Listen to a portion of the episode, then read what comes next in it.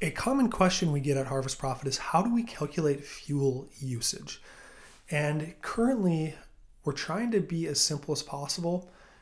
We know we can't be perfect. This isn't the perfect method of calculating fuel expenses on a per field basis, but we have we give you the ability to set up on the inputs tab you can have multiple purchases of fuel, just like you can on seed, fertilizer, and chemical, but then you set your per acre rates. So we use a per acre rate. So you might have using seven and a half gallons of fuel per acre on a crop like corn, you know, five gallons on wheat, four and a half gallons on soybeans, 20 gallons on a more specialty crop like sugar beets.